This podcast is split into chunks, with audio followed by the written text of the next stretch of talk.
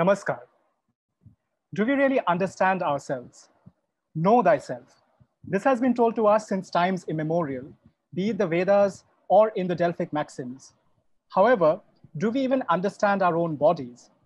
When it comes to proactive well being, do we have any conclusively proven options today?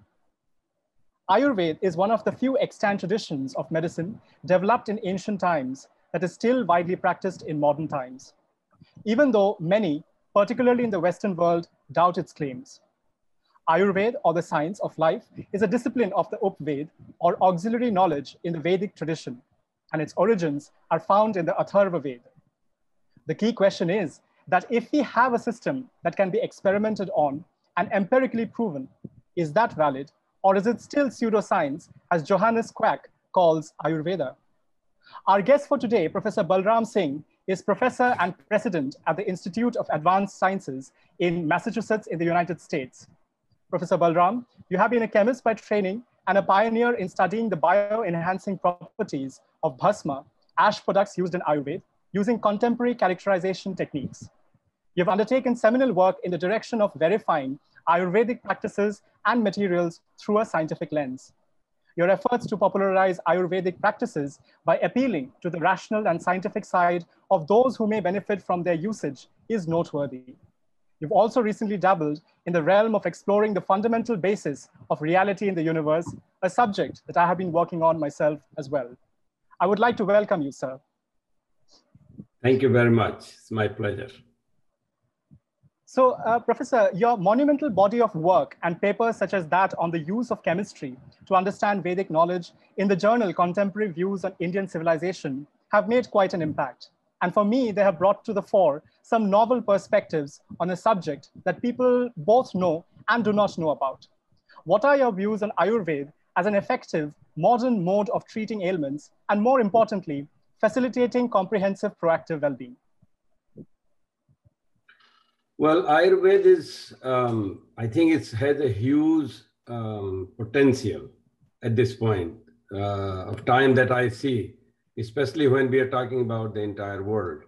Uh, in India, it has been practiced, as you alluded to, for thousands of years.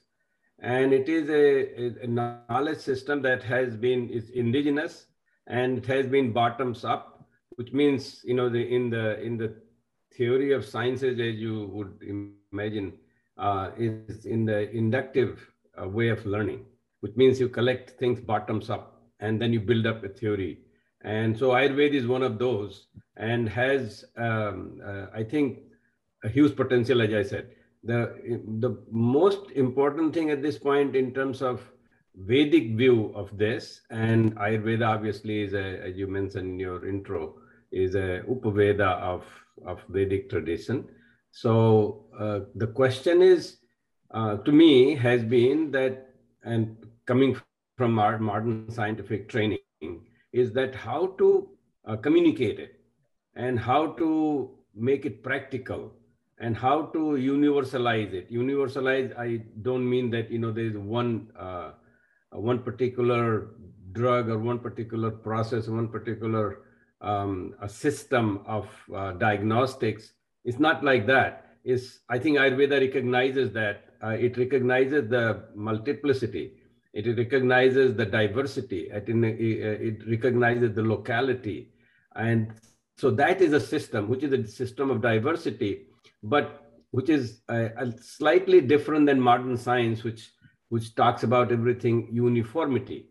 Uh, and you know sometimes it, it, it, evolves into universality but when it comes to uniformity we are all different and ayurveda recognizes that difference that we are all different. Not only we are all different, we are all different at any given time. Right. Even we are different from each. Uh, myself, I am different from what I was maybe a moment ago.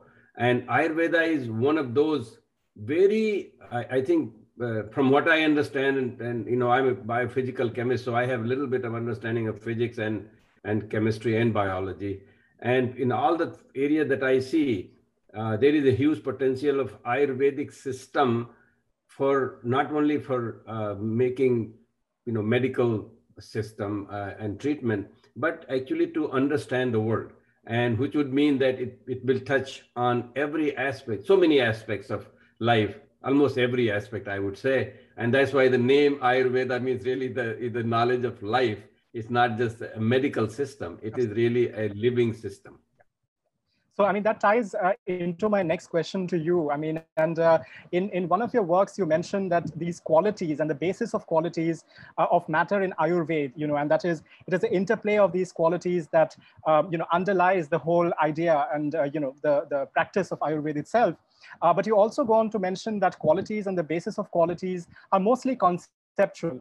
Um, so does that mean that we cannot think, uh, you know, in a reductionist fervor of modern science, uh, of a basic structural Ayurveda uh, and rather have to think in a more kind of, you know, functional form, so to say, uh, in, in this formalism? Yeah, it is. Uh, it is. I mean, I have been grappling with this. You know, this is not that easy.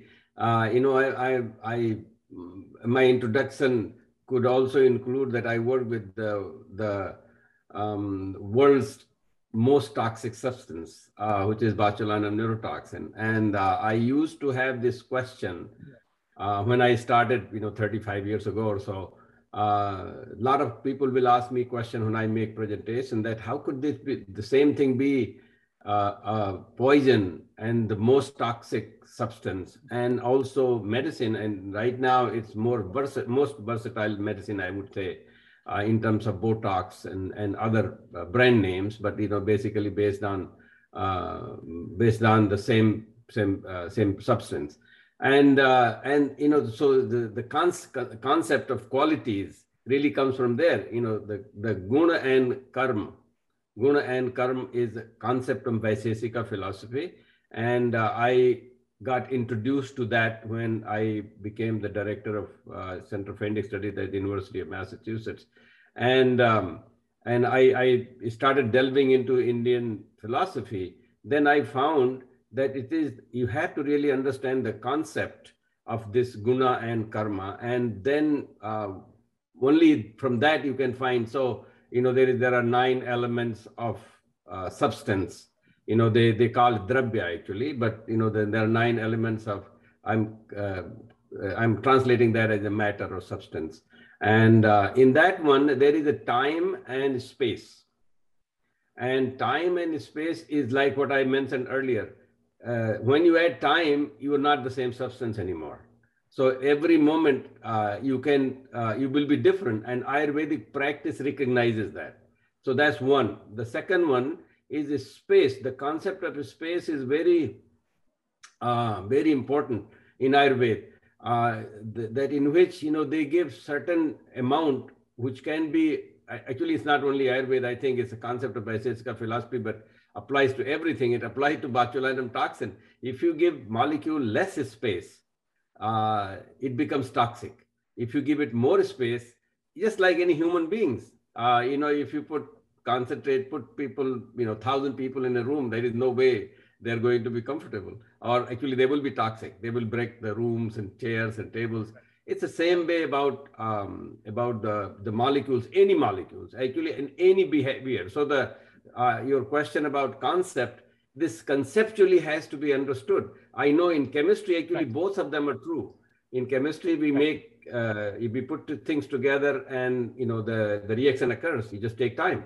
But all, we also know that if you change the concentration, reactions occur faster. Yeah. In that is also uh, acceptable and uh, has done be, has been done as experiment. So the concept of this conceptually this uh, this idea actually leads to further, which is very important for Ayurvedic, and that one is that mind. The, uh, the, the Ayurveda accept, accepts mind. Now, this modern science does not accept mind and they're realizing it slowly and slowly that you know there is a stress and there is actually the stress is cause of many of the diseases but ayurveda recognized a long long long time ago and not only that it's this gets into the atma right. so in out of the nine elements there are panchabhutas time and space mind and atma so it that concept that's what i was i think i was trying to refer to is that you have to understand this conceptually as to what it is because you may not be able to prove directly but it, once you make the concept and it's not that difficult actually. You know, I, I when I got exposed to this Mrityunjay, I I started teaching a course at the graduate level. Right. It's uh, was it's called Chemistry of the Mind, okay. and I was very fortunate to be able to convince my department at the in the chemistry department that we I can teach chemistry of the mind because I got this concept yeah. uh, a, a, little bit uh, from Vaisesika and, and then practically from Ayurveda that I should explore it. Yeah. And so that concept has been been very very helpful, and I think I was I think that is what I was referring to. That's right. I mean, uh, that's a, that's a very important point, and I think there are some elements, there are some uh, you know aspects which you mentioned, which obviously uh, modern science may call even speculative for that matter. I mean, including you know the Atman and, and various other aspects, even the mind. I mean, uh, I myself have been working on mind matter um, in in, in uh, the Cavendish with uh, Professor Brian Josephson. Um, but the important bit is to kind of look at, at least for the Western kind of critics, as we may call them, you know how Ayurveda is increasingly being examined um, through the uh, modern scientific lens, right? So in recent years, we have seen a number of scientific articles uh, on such studies of Ayurveda. So how do you see this uh, going forward as we you know, move along in the study of Ayurveda uh, and the ways of applying it uh, in today's time? I think it's very important. I think it's a baby step though. I mean, I myself have tried to do a few aspects of Ayurveda and approach, and I'm still approaching. Actually, I'm still doing some experiments um, and, and trying to understand. But my approach now is less of trying to con- uh, trying to confirm Ayurveda. Right. I'm actually in the mode of trying to learn from Ayurveda because, like you said, you know, uh, it is the mind and other things speculative. Yeah. So uh, you can just imagine when I talk to my department chair that I want to teach chemistry of mind and what might be his reaction. and he he just he just said that, well, uh, how about chemistry of brain? I said that is so obvious. Right. Everybody teaches. I wanted I want to go beyond. And he said, well, that's more philosophy and psychology. Right. Uh, we don't. It's not a physical science actually. And so I said, chemistry is chemistry not the central science? And he said, yes, it is. Of course, you know, who would say it's not? I mean, people do accept that chemistry is the central science right. between physics and biology. Yes. And so I said, if anything exists, we should be able to study. Right. And uh, he said, yes. I said, so his name was Don, Don Smith. I said, Don, do you have mine? Yeah. and it was a difficult question for him.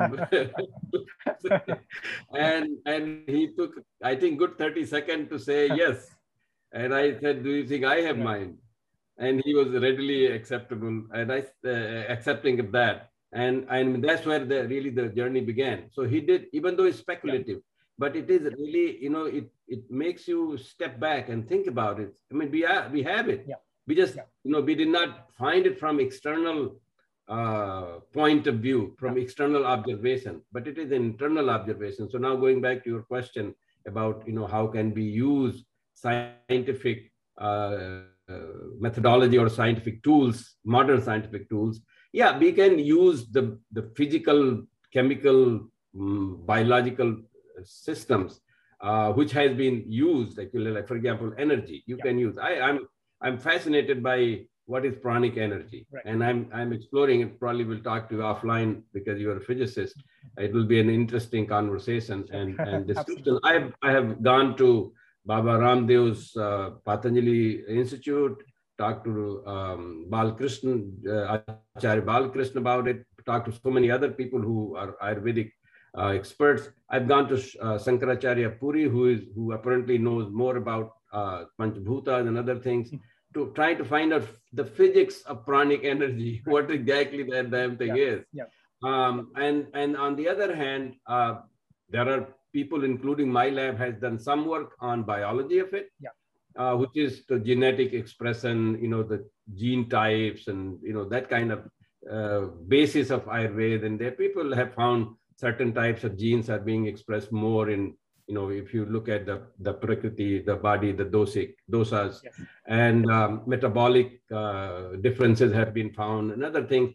And then there is a the whole lot of chemistry, uh, which is about the all the mm, uh, the jadi booty, the herbals, and you know, and, and understanding the chemical reactions as to what is happening um, in terms of FDA approval of, of certain types of drugs. And, you know, so, so I have seen all of that, but I think they're all lacking something and which is so Ayurvedic. Right. Uh, so, for example, you know, FDA approval thing of a drug uh, thing, and I, I have developed a few things uh, in my modern science uh, it, uh, field as well as in some Ayurvedic uh, things, and and there are some conventions. So it is not really, in my opinion, is not science is not something that is fixed, just like Veda is not something like fixed. Right, right, yeah. Although scientists, some scientists will frown upon saying that, well, you know, you're going to have mind now, and then you're going to include that in. But you know, there is a way to explain and and carry that out. In my opinion, I have been successful to certain degree with my colleagues to understand that because especially because of my experience with chemistry of mind, and I I have published a few things and I can rationalize it. And I learned a lot in, in this process. So I think Ayurvedic concepts could be scientific. Right. I think this is, and actually science will benefit tremendously if we brought some of those concepts. Right. Uh, there are various important and interesting points there. Um, so obviously you spoke about the whole idea of pranic energy and uh, energy itself. Uh, you spoke about the life forces, the three doshas, um, Vata, Pitta, and uh, Kapha. Um, so I would like you to kind of uh, tell us a little more about these, uh, you know, in traditional Ayurveda, um, you know, the role that it plays and the central role that it plays within the Ayurvedic framework. So yeah, I, and I, I think you know my understanding again, Mrityunjay, is that anything that we create yeah. in this world it's just our own model right. of trying to understand things. It's not the reality. It's probably not that. Right. Uh, but that's the perspective to approach something. So Vat Pit is a, a way of uh, broadly defining people's body and mind. Yeah. This does include Vat Pit does include mind in right. it for sure. Right. And actually it is it is sitting the, on the platter of Atma. And I have been able to convince anybody that that all three exist. Right. Physical, chem- physico-chemical body or biological thing exists. Our mind also exists like you know uh, like i was able to convince my department that mind does exist. Right. and now i i also it's not that difficult to to sell, tell people that atma exists. Well they will say what is atma? You know who has seen atma? Nobody knows what is this is all speculative just like you said. Right. Well you see your mind, right? Your when I'm talking to you, you probably uh, your mind went to Cambridge University, when your mind went to some professor's discussion while I'm talking about all this, right? right? And you know that it is going in Cambridge University, it went to Calcutta, it went to Delhi, and you're thinking about all the people that you may have interacted with and science classes you may have taken. So you know that it is your mind is traveling. And who is that you? Right. There is something which is observing your mind. And I say that's Atma.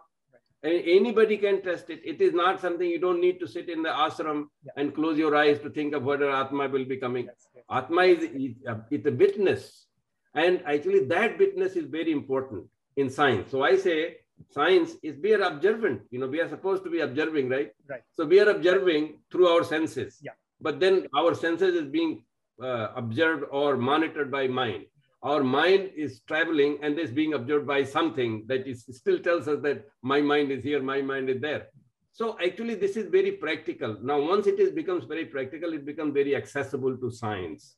And this is where I think the, the, the game is for Ayurveda to be able to communicate that concept. Yeah. So Pit Kaph is a broad uh, classification of people, which is so obvious. People, you can just see them. Right. You know, you the, the way it, it, anybody can find classification there. Yeah. The, I think the trick though is that it is not just somebody is not just Vata, somebody is not just Pitta, somebody is not just Kapha. Yeah.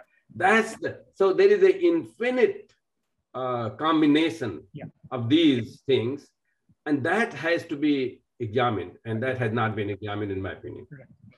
Uh, uh, there, there, was this very important point about reflexivity. That is the word I guess uh, many people have used uh, in terms of the witness, the observer-based kind of formalism. And within uh, you know quantum physics in modern science, for that matter, we have that being central at the moment. Um, I'll come to that in in in a, in, in a further question. but before that, I would like to know that in one of your studies, you mentioned about these doshas and how they relate to you know uh, biological and physiological kind of um, you know movements and and uh, processes for instance uh, you briefly mentioned right now as well. Uh, so you speak about the biomotor or that which relates to the bodily movements. You talk about the metabolic or that which leads to chemical processes that maintain life and the preservative or homeostasis activities. And you draw a comparison between this uh, you know very modern kind of framework um, you know an ambit of these activities with the dosha uh, perspective in in ayurveda so what motivated you to draw this comparison, uh, you know, when, when you did it? Well, I, I, mean, this is not, I did not uh, create, this has been going on, I think okay. earlier, other people have done, I just use it. Okay. Uh, I just use it to explain or, or understand what I am doing. I, I, like I said, this is just a, uh, some kind of uh, classification that earlier was just, just three types of classification. Now this is more dynamics. Right. So there is transportation, there is transformation, and there is preservation. Yeah. And it, it I mean, our body, of course, is doing all the time. Right. You know, there is uh, air which is tra- uh, being transported. There is a, there are molecules which are being transported. Yeah. So anybody can understand that. And there is a transformation because all metabolism is happening. And then there is a storage of fat or all kind of other uh, the bones and other things which are kind of static. Yeah. So th- that is that process is continuing. So that's kind of I, you know, there is a there is a, a engineer, right, and I'm forgetting right now his name. I think Shiva. Shiva. His name is Shiva. Um, uh, Ayyadurai or Shiva. Shiva. I remember the first name. It is in Boston actually, and he's an engineer, and he uses these three to explain operation of anything. Right. Which is really absolutely true. You know, operation of this computer is also in the, those three: storage, transformation and flow. Yeah. so uh, almost anything is, is it's like an engineering process. I think people in ayurveda understood realized the dynamics. Again going back going, i go back to the same thing. This is infinite combination of these right. that what is really important. And that is not what we are able to capture. You know even despite the com- computational competence that we have or uh, right now the capability that we have um, it is, I have, I have done some computational work uh, with a collaborator in from University of uh, Massachusetts Lowell campus. His name is Valeri Barsegov. And we have published molecular uh, computational um, calculations. You know, the, a molecule, how, how a molecule moves. You know, all three things can be applied to a molecule. A molecule moves, a molecule changes, and a molecule retains right. a certain thing. Yes. And we have have done calculations only at the microsecond level, not even millisecond, because the, it takes three, four days, a molecule of, let's say, 1500 amino acids or so, it takes three days to do that at microsecond level, the, uh, the com computer system he had. I asked him whether he can model a cell, you know, for a minute or so. so. He said, no way. He says a cell can, right now, all the computer capability that we have, a cell cannot be monitored for one second. That's all, right. all the millions of cells that we have and, and being affected by gazillion things around us, which is our surrounding. So it is not possible, at least to explain at this point scientifically everything that is going on. And that is important for uh, understanding Ayurvedic principles and Ayurvedic practice. So I think it, I think it'll take a while, and the, or there may be another way, which I think is has been there. I mean, obviously, people didn't have computer that they have figured it out. So there, there is another way to approach it, and I think we need to explore that as well. Right. Um, so that's very uh, insightful. Um, so much like the manner in which everything in the body is said to be uh, intrinsically interconnected as per Ayurvedic works. And I think that the idea of comprehensiveness and the idea of integration is uh, something which is very central, uh, be it in terms of the life forces, be it in terms of the gunas which work together. Uh, and there are various the, you know, permutations and combinations as you, as you rightly put it. Um, so in recent medical studies, it has been seen that, uh, you know, biochemical profiles like, you know, liver function tests, lipid profiles, and so on, uh, are related to each other and they have a very kind of uh, intrinsically uh, connected and related kind of uh, you know functionality. Um, so how do you see these biochemical and hematological dynamics you know of modern um, medicine and, and, and the biology of the human body uh, through the prism of Ayurveda, particularly uh, in terms of doshas and the prakriti types, essentially? Yeah, so again, we are, we are just trying to understand Ayurveda from some of the things that we can know yeah. uh, in modern science, biochemistry and molecular biology. And uh, so there are, I mean, right now, I think the modern science is at the level of genome. They're trying to find out the genome, genotypes right. of these things, like what you mentioned um, of bath, pitta, and kapha. And, and genes is, is like, a, I mean, even in modern science, it is like a, a, dinosaur you know? That's gene is a dinosaur now because you know we know that there is gene and then we are eventually uh, th that is the basis of whatever we are. But actually what we are is not what the gene is but how the gene is expressed. Right. And how the gene is expressed is not just a, a, a natural phenomenon of certain uh, instructions but something that improvises you know, depending on your situation, where you are thinking, what you are, where you are, and who you are with, right. and what have been you eating, and what is the season, and what are all kind of stuff. So even gene expression is affected. Now what, and also interestingly, what your sanskaras are. Now sanskara is very important in Ayurveda. The sanskaras, people don't, you know, they don't believe in mind. Right now they have difficulty accepting mind sanskaras is even like previous life. How the hell that happens? Because that is very important. Now, why the sanskaras? The people don't understand that, you know, how could that happen? Now, you know, there is, uh, you, you maybe, I'm sure you're familiar with epigenetics. Yes. yes. So epigenetics is the one which continues from one generation to another generation. So sanskaras in chemical sense right. are something that, you know, you, let's say I have a thought. That thought has kind of all kind of reactions in my body, or maybe I have a, a vision, I, am affected by something I see around me. That gets encoded in my biochemistry.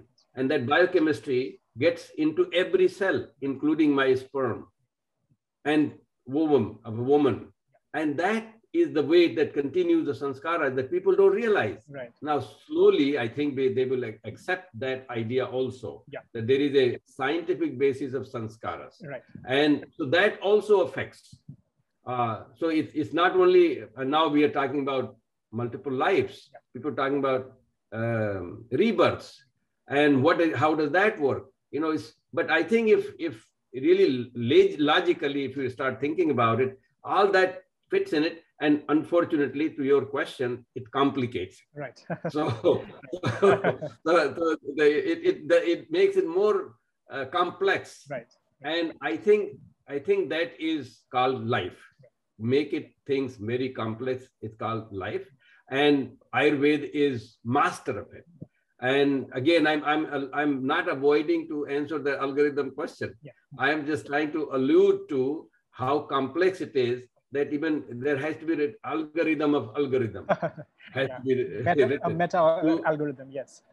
meta algorithm to be able to even approach it. Yeah. And I tell you this, I, I had a, I, I had, I mean, I get very, uh, um, uh, very sometimes uh, excited and sometimes very much concerned about science, especially when it comes to Indian tradition. So I actually invited once uh, you know, many times you make presentation like, you know, 20 minutes presentation, 40 minutes presentation in a conference and, you know, you do hand waving like, you know, I, I can keep, I mean, here also we are not really going in the details, but at least we are addressing some of the questions. Yes.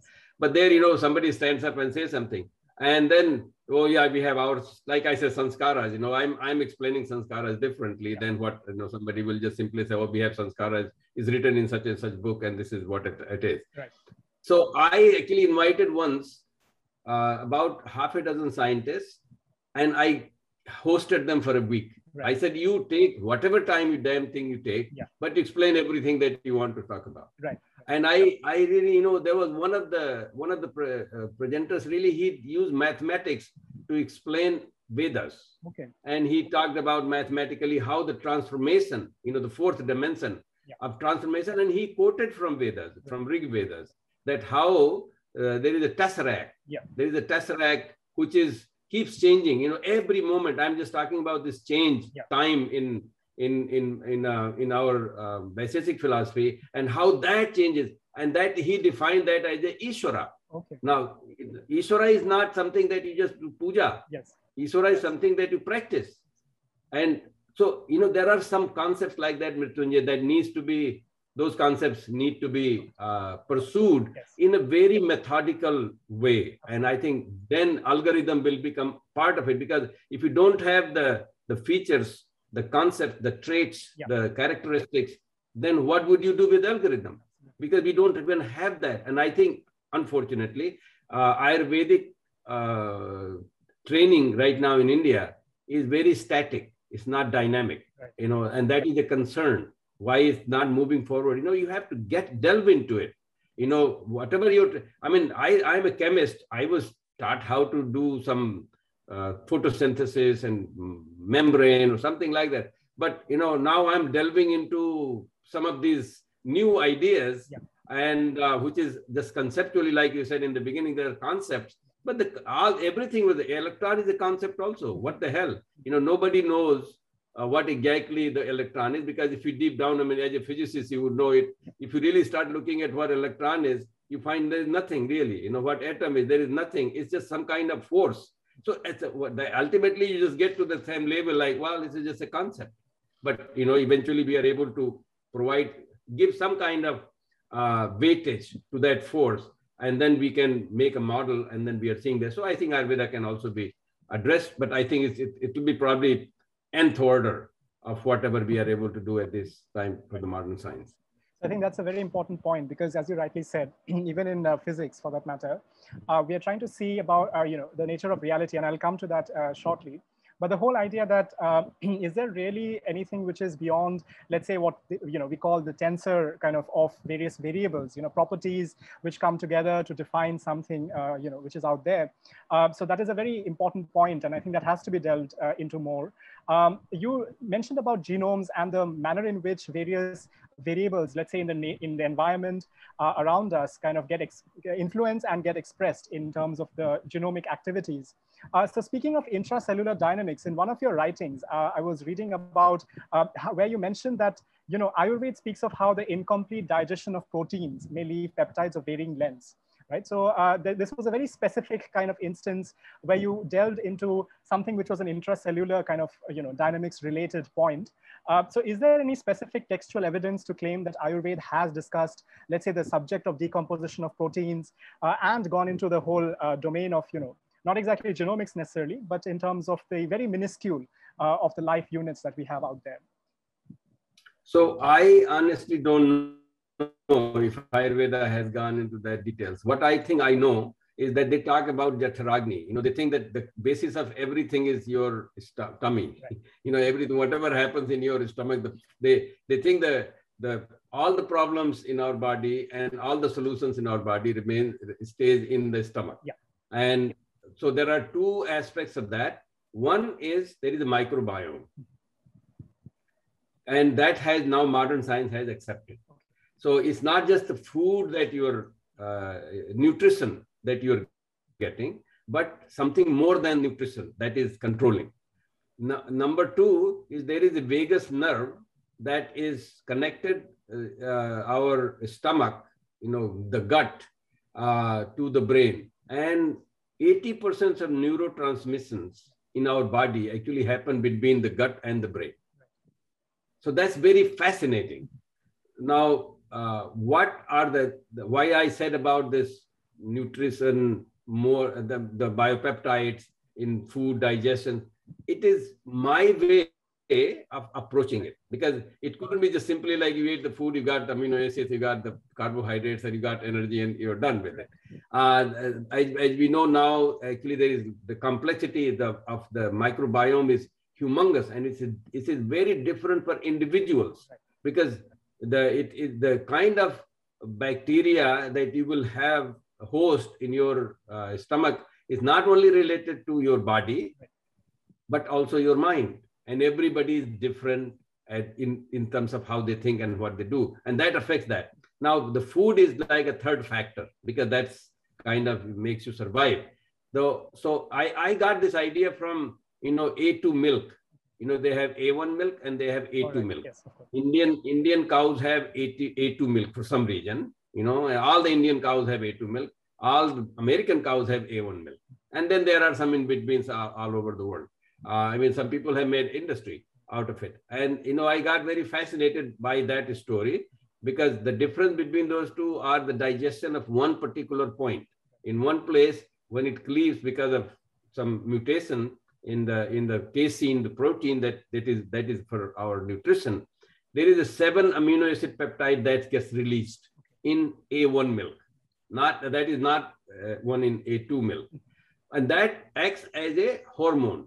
It kind of changes your physiology it changes you. How does it do physiology? I think there are more studies being done, but it definitely there are uh, there are many hormones which are small peptides, and so then uh, there are many growth hormones. There are many all kind of uh, molecules in our body. They, they they are active biologically. They are active. So uh, we did uh, some experiment in our lab, yeah. and and we were just we just did what is known as um, simulated gastric simulated digestion. Okay. So you can do in the test tube. This is, it's all very well known. And I, I work with botulinum toxin, which is the food poison. So we kind of are familiar with that kind of stuff. And so we said that let's just put some proteins and see what do we get to amino acid. We didn't. We got actually dozens of other peptides. And we have not done, you know, we wrote to NIH at that time, didn't get funded. So it has been in the back burner. We would like to pursue it more. And I, I started that research again. Um, so I think that from, from our uh, data, we get these peptides of various sizes and we know we need to screen them as to which ones are doing what and to whom they are doing something to our gut number one because there is a huge mucosal layer and i'm again a little bit familiar with that because of botulinum toxin the food poison and we understanding the mechanism by which it goes and how the tiny things uh, affect, including Bhasma, um, that I'm sure you are interested in talking about, uh, is, is how does that affect? And then also how all this affects the microbiome. Right. You know, people have bloating. The bloating is not because you created gas, actually. Right. It is the bacteria which creates the gas in your body. Right. So when you eat certain types of food, the bacteria gets uh, wrecked up and says, you know, what's going on here? And they, they start functioning and you get gas. So, so you know, it is that kind of observation, uh, some molecular observation, some physiological understanding, some uh, something from the um, liter literature about milk, and our thinking, our approach of trying to find out how our Ayurveda works, which I'm really very fascinated with that, um, both at the physics level, both at the chemistry level, and also biology level. And that's how I, I started thinking about that. That's very fascinating. And also, I think one aspect you mentioned was this whole idea of experimentation that you are, you know, you have been looking at and trying to pursue. Uh, but, you know, when it comes to a proper scientific kind of, you know, methodology, um, obviously there are a lot of different influences on, uh, you know, human prakriti and doshas for that matter. Uh, you know, so everything from seasonal changes to mental state, dietary intake, as you uh, mentioned briefly. So in any experimental verification of this manner and extent of, you know, where there is so much of dependence, you know, across various variables. Uh, one of the key things that is obviously done is to control some of the factors and try to kind of influence, you know, see the influence of, let's say, one or two uh, specific factors on the state of the system. Um, so I, am, I was very curious because, you know, this is coming from a purely scientific kind of perspective. Um, how do you even conceptualize a control experimental assessment, you know, of, of this kind of a dependence? Because these are not only kind of spatially or you know uh, uh, you know factor wise diverse but they're also temporally kind of you know uh, expanded in time for instance right uh, so how do you conceptualize such a controlled experimental assessment uh, to see how these different variables and factors can affect the prakriti and doshas of, of an individual let's say Yeah, I mean, this is a humongous question you're asking. Right. So, uh, the, the, I mean, the the way these things are worked. Yeah. I work in biology, and you know, so when you when I have I have like like whole cell, right. I have bunch of things that we add in it, right. and and so you sometimes it depends on what your purpose is. Like if I want to check um, the the role of these biopeptides, so I can I can uh, digest them for a, nth order, let's say completely, there's no, no bipeptide left, as an example, will be my first control. I will be doing first control where I digest it completely to amino acid. There is no peak and you know, we did HPLC and, and uh, mass spectroscopy. And then we just find that there are only amino acids left, no, nothing else is left. So we at least know that, and, and then you you use this and treat with, I mean, dosha is really too far right now. Human beings are too far. I'm talking about cellular level. Right. I would like to do this experiment at cellular level. I mean, we will we can take intestinal cells and grow them in the lab and expose them to these uh, bio so-called biopeptides of different labels of digestion and complete digestion and no digestion. Right. So my control will be no digestion, complete digestion, and various levels of digestions, and see the response in the cell. I, am not even ready to talk about doshas and other things. Whatever other barriers. Yeah. This is the this is the limitation of modern science, uh, which is which is again I want to emphasize that somehow Ayurvedic system, the Vaidyas, they do have all this. They they don't. I mean, for example, they look at your nail. Right. You know, oh. for God's sake, you know, they, and then they kind of try to diagnose because they this is the the uh, the color of your nail, nail or something about your tongue diagnostics or something to do with your nose, something to do with your breathing, something to do with your nadi. All these things are uh, cumulative effect of all this. What you're calling, talking about, you know, we will do some algorithm. It's the effect of the, you know, and there is, there is this kind of sensation. I'm not saying that's a perfect. I really think that, you know, you have to be really, really good. I'm not convinced. I haven't met one uh, who can do all this. But the, the point I'm trying to say that to run the control to understand the science is one thing to apply it to reality is entirely different thing and which is true by the way of physics as much as to ayurveda because in physics um, talking about quantum or talking about thermodynamics in the thermodynamics you have what? System and surrounding. You know damn thing is one electron is a system everything else is surrounding right.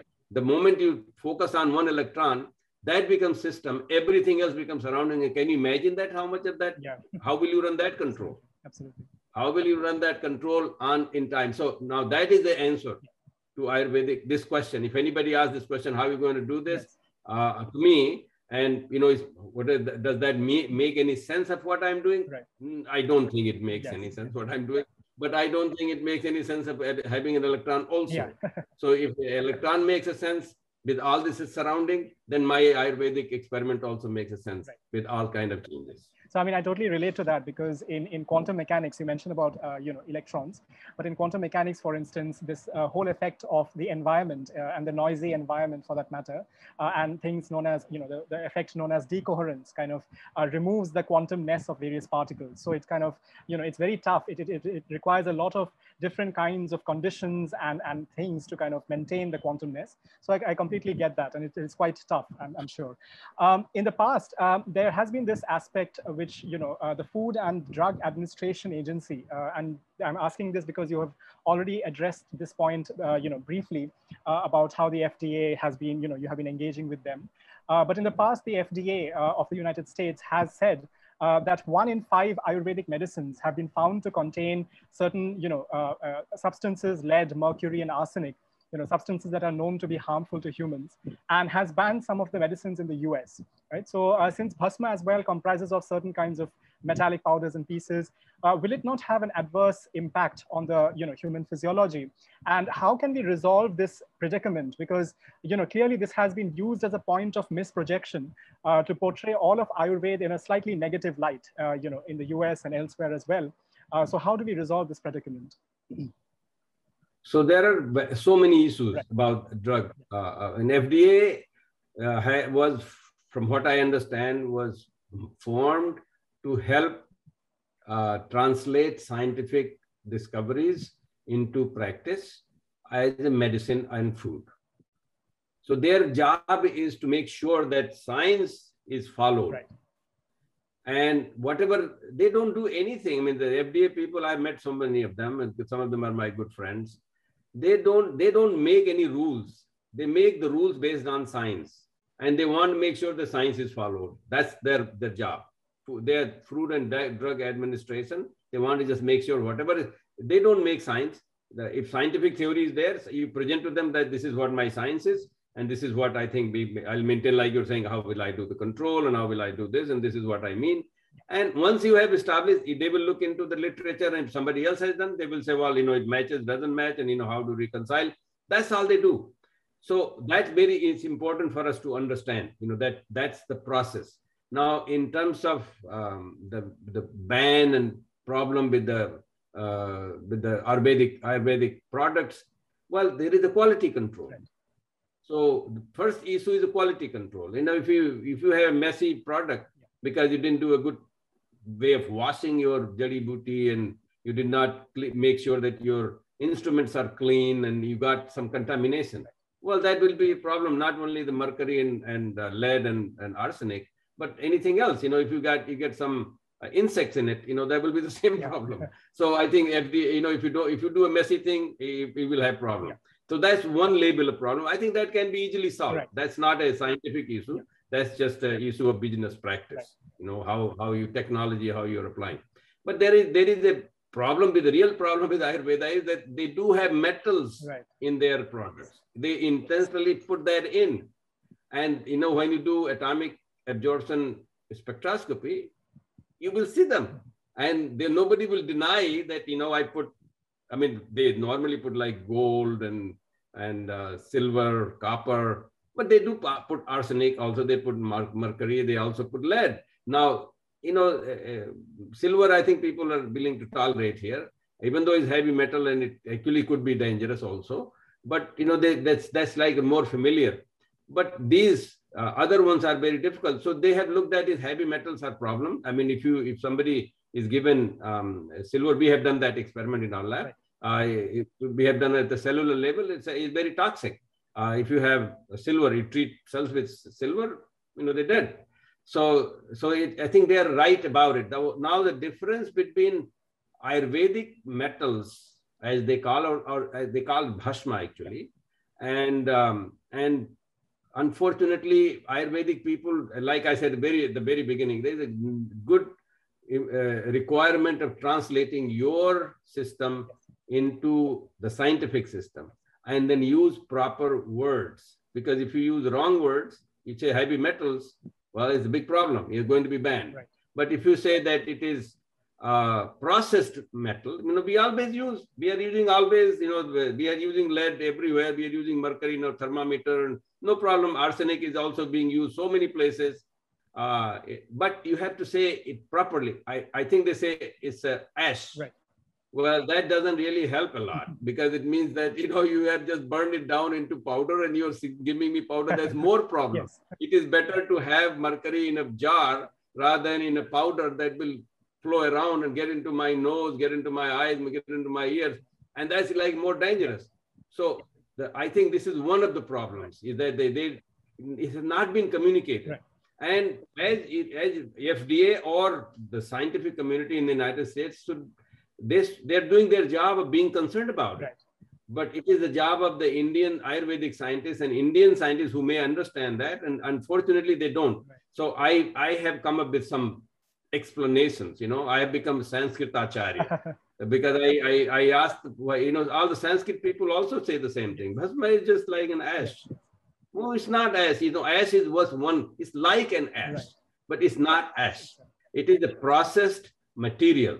Now, when it is processed material, it can be consumed. A lot of processed things that otherwise you would not touch them, but since they are processed, you have no problem. You know, we have all kind of polymers around, you know, tiny polymers, but then you make them those polymers in clothes and you use them as the clothes. It's not a problem. You use for plates and so this is also like that. The bhasma is a processed material, at least in English uh, you can you, you, can say detoxified material will be actually better.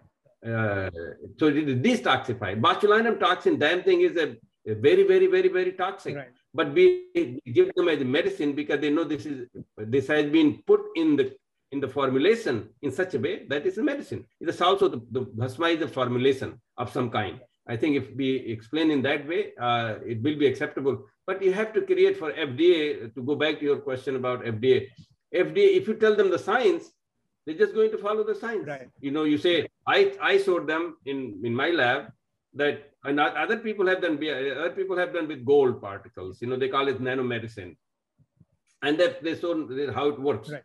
Uh, it's a bioenhancer. It, it, it, helps the cellular process. And uh, we also we did that experiment. We did uh, we did take a silver nano material, and we took bhasma, which is also nanomaterial, and we treated them to the cells, and we saw that one of them kills 100%, another one retains 95%. Uh, so it's not toxic. Now, FDA will be very happy next time the product comes to use this assay because exactly that's what FDA does. Right. If you give them an assay and they say, this is here is a science and here is why my product works, no problems. FDA is actually very cooperative. I find them to be very, very cooperative. I mean, uh, your seminal work on Bhasma, because you mentioned about this right now, uh, you know, recently has received uh, quite rave reviews, and you have used uh, various modern scientific characterization techniques, ranging from you know thermogravimetry to spectroscopy to study the properties. Um, so specifically with regards to one of your papers, uh, in your paper in Open Nano in 2017, uh, you have scientifically analyzed the physicochemical properties of herbally prepared silver nanoparticles and its potential as a drug bioenhancer. Uh, can you tell us a little about this, please? Yeah, so actually, I mean, this is not our pioneering work, although we have more been more systematic. And like I said, my understanding of and my respect for Ayurveda is more than just simply meeting some requirements. Right. So I, I, I think that our tone in the paper is a little bit different and our results are a lot more than what we have published yeah. right now. So we are very, very confident about, about whatever we are talking about. One thing is that we analyzed and we showed them that it is it is kind of nanomaterial and we got it the commercial products right. you know and when we got this made uh, the silver uh, nanoparticles in professor yashwant pathak who is a professor of pharmacy in uh, university of south florida we got that material from him and we tested and then we found one is toxic another one is not toxic right. now we looked at the characteristics from you know modern uh, techniques uh, whether they are X-ray diffraction or other kind of spectroscopic measurement. We also try to actually try to do NMR. Uh, we, we didn't find any difference. Uh, I think we need to get more work, more, we need to do more concentration extraction and other things. But we use modern tech techniques to show that there is really, um, these things are different. We, we found that the, the amount of metal is there. You know, it's like maybe 65% or 50% of the bhasma is a metal. But it's not metal only. There is a carbon, there is a hydrogen, there is nitrogen, which also shows that something has happened to this bhasma right. in this process. And it's not toxic. That means it has been what they, they, they call it in, uh, in Ayurvedic technology. It has been sodhan has been done. You know, it has been, they, they again, sodhan is not exactly purification because again, that creates more problem. Just Sodhan basically means detoxification. It means suddhi. Right. It has been suddhi. Suddhi is not same as pure. When you say pure, it's been purified. That's what they say. It has been purified. I, I was talking to a, a Ayurvedic practitioner last right. night, and she said she she has done. She's a Rasa Sastri. You know, she has done masters, yes. uh, what is equivalent to MD in in Ayurveda, and she's talking is purified. Right. I mean, the moment we use purified, it's you created a problem. When you purified metals, you telling me that you're telling me that is good? No, you have to say that detoxified. The sodhan does not mean purified, although suddhi sometimes means pure. But suddhi means good. it is not bad. Right. And so I, I, think going back to the, our paper, we have this approach to explain that. And we also did some um, some other experiments in which we, we exactly looked at the mechanism by which what is happening. And uh, so we, we had atom, atomic force microscopy in which you can look at the cells, their structure eh, after treating with bhasma and uh, like, like you were talking about control without treating with bhasma, we treat with something else. Also, we treat with some other metals. And we found that bhasma uh, has a uh, characteristics. It, it, makes there is something called cell tight uh, cell cell tight junctions, and that really prevents anything from entering in you know mucosal layer all over our body right. has this, this epithelial barrier. It doesn't allow everything to just go in actually. So then we found that it actually makes that uh, paracellular transport, as they call. You know, mostly the, it's a it's some the transport happens through transcytosis. It goes in the cell and goes other side of right. it. But paracellular transportation between the cells. Yeah. And so we found that actually Bhasma creates that gap. And we can be when we put some dyes, we found the dyes are going through that. Right. And so Bhasma is one of the mechanism of bioenhancing that we said is really being caused by that. But our research actually, which is not published yet, we have, like we were talking about earlier, genomes, where there is a proteomes and there is metabolomes, there is liposomes. So what kind of omes are there? A lot of omes yes. uh, in, in science, which basically means like complex system. Right.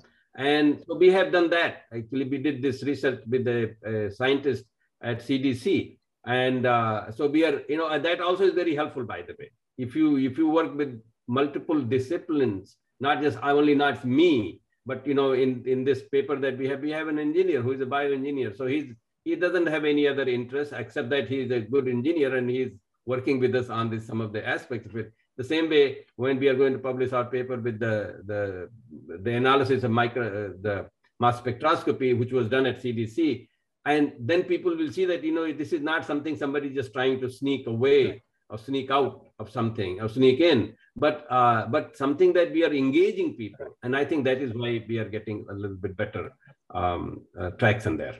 Wonderful, wonderful. Uh, you mentioned about the retention of dye, and that is something which I, and also the, uh, the junctions between cells. Um, so I was very curious to know about what you uh, see as the underlying physical mechanism of this process. I mean, and uh, how is it that this uh, retention is augmented, for instance? Um, and how does it relate back to the ancient formulations of, you know, the efficacy of bhasm and, you know, such products essentially um, within such practices? I mean, it's much easier for me to explain the retention of the dye right. and how did it work with Bhasma people. I, I was like, I was talking to an expert yesterday, last night, because he heard my talk right. in one of the, uh, one of the, the, the Council of Ayurvedic Research here in the United States, and they had organized three, three day uh, symposium uh, last month. And I was a speaker and, you know, there were a lot of people, Ayurvedic people, and I think I got like a response from all over the world, believe it or not and including one from NIH. Uh, the program officer of NIH wrote to me about this. So actually, you're right. I think it's getting, I didn't realize that this is getting that much fascination of people, right. the fancier people. Yes. Uh, but it is getting, but the, so the first question of your retention of the dye is kind of easy. Well, like I said, tight junctions open. Right and these dyes are going through that. So we capture them in the process and we don't find these dyes anywhere except in that That's, space. Yeah. So, so we can just look at uh, under microscope. Right. That's kind of easy. We, anything that is passing through that, we know that is where it is going. Right. Now, the, the question of how does this now uh, be you connected to Ayurveda? I, I, I asked this person who her, her name is uh, Ritika Shah, right. and she's an Ayurvedic doctor and she i was asking her how did he use bhasma. I want to know. I don't know that much about it how they use. Yeah. i from my understanding bhasma is usually i mean i would say rarely used by itself. Right. Always used in some formulation. Yeah. and i know a little bit about formulation because i work in the formulation area. So the different things have different roles to play. Sometimes something stabilizes. Right. something some sometimes something uh, activates, sometimes something facilitates, is pharmacokinetics and pharmacodynamics is also important. So the, at least one aspect that we know which be from our research is that it opens the paracellular space. That means it allows the drugs to go inter. At least one role is done. Now, what is what I don't know, and I'm you know, and, and uh, fortunately, uh, Dr. Ritika Shah has uh, volunteered to work, collaborate with us. Uh, and, you know, we will learn more from her point of view, how the practice is. But there are different kind of bhasmas. So if, if I just sold the silver, then they use silver everywhere. But they don't use it. And I asked her that question. And so she, she, she jumped into the purification stuff, right. which is kind of a problem. So I, I my feeling is that uh, bhasma, uh, different kind of bhasmas, arsenic bhasma uh, and mercury bhasma, lead bhasma, gold bhasma, copper bhasma, all, uh, all these things are uh, they they probably have some characteristics depending and they, and that depends on how you make them right. because every bhasma is not exactly made the same way the different herbs are used and those herbs in combination with bhasma have different interaction with different tissues at least even in the bioenhancing mode right.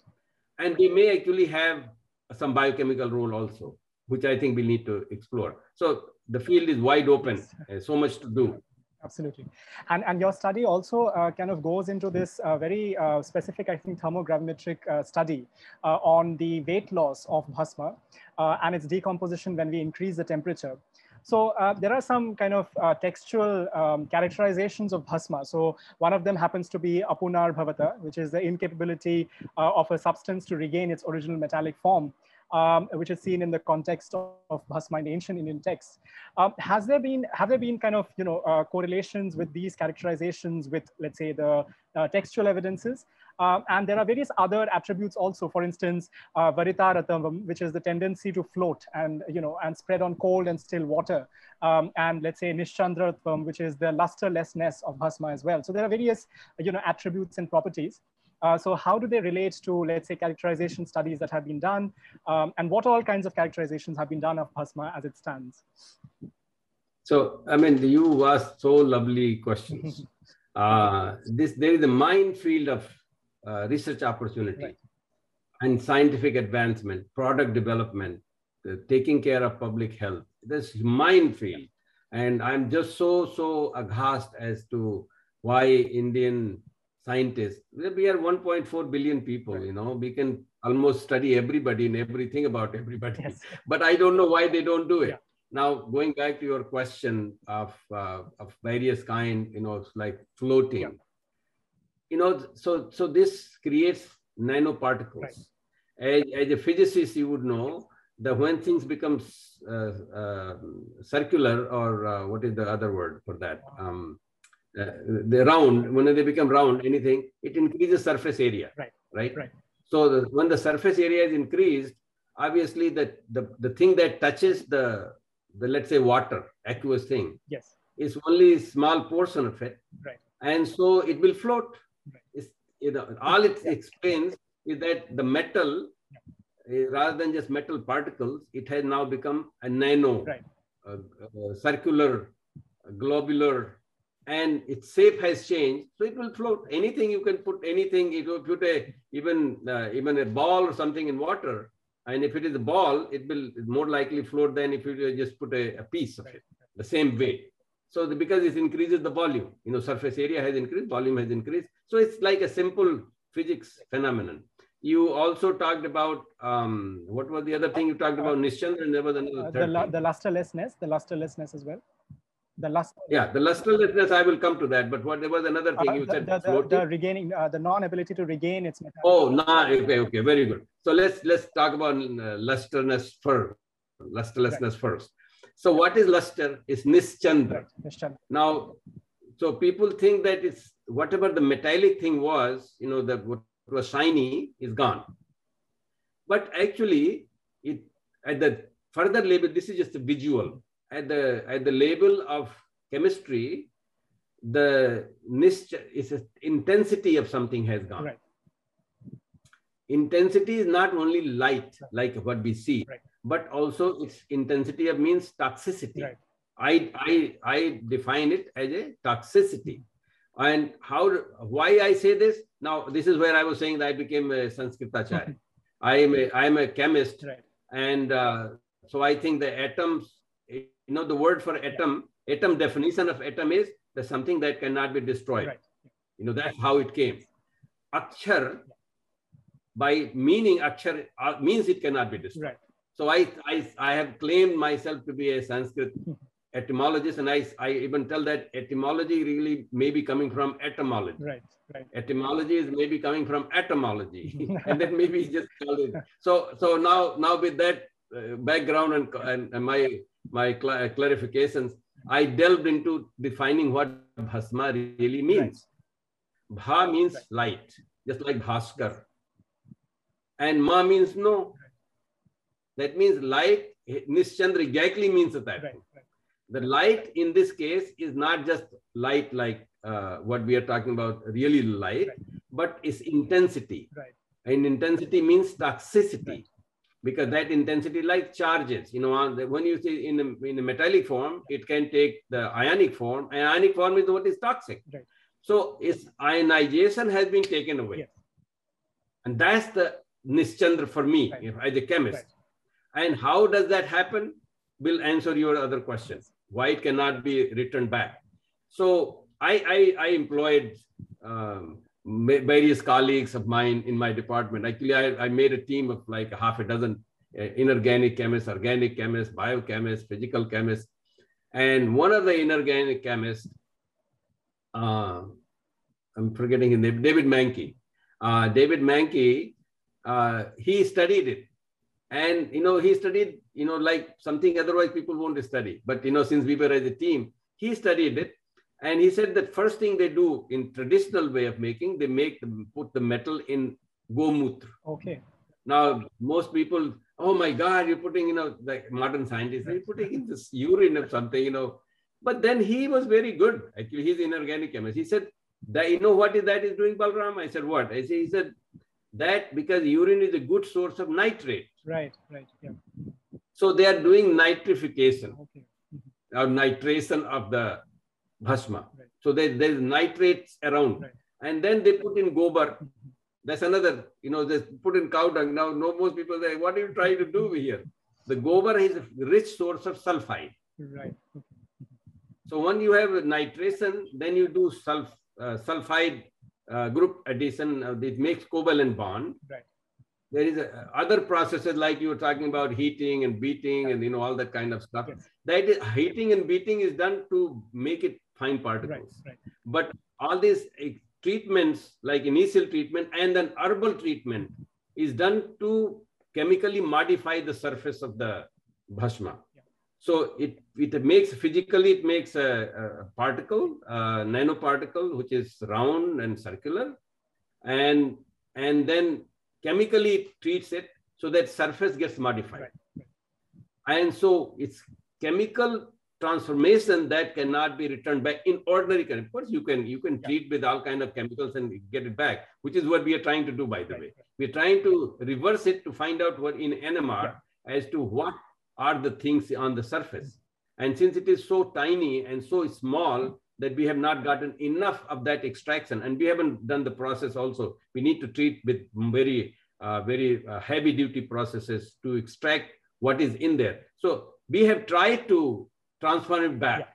Like you were saying, can it, can it be turned back? Well, we have tried to do that because we want to get what are the chemicals and we haven't been able to do that. We only are able to do X-ray, yeah. a powder X-ray diffraction. And from that, we are able to find what are the elements in there, carbon, nitrogen, oxygen, sulfide, and we find them. Right. So that means it has been modified. Yeah. It's been, it has been detoxified. Uh, it has intensity and toxicity has been removed and will not go back how much you try, it definitely will not go back in your body physiology. Wonderful, wonderful. so many things, so many aspects and nuances.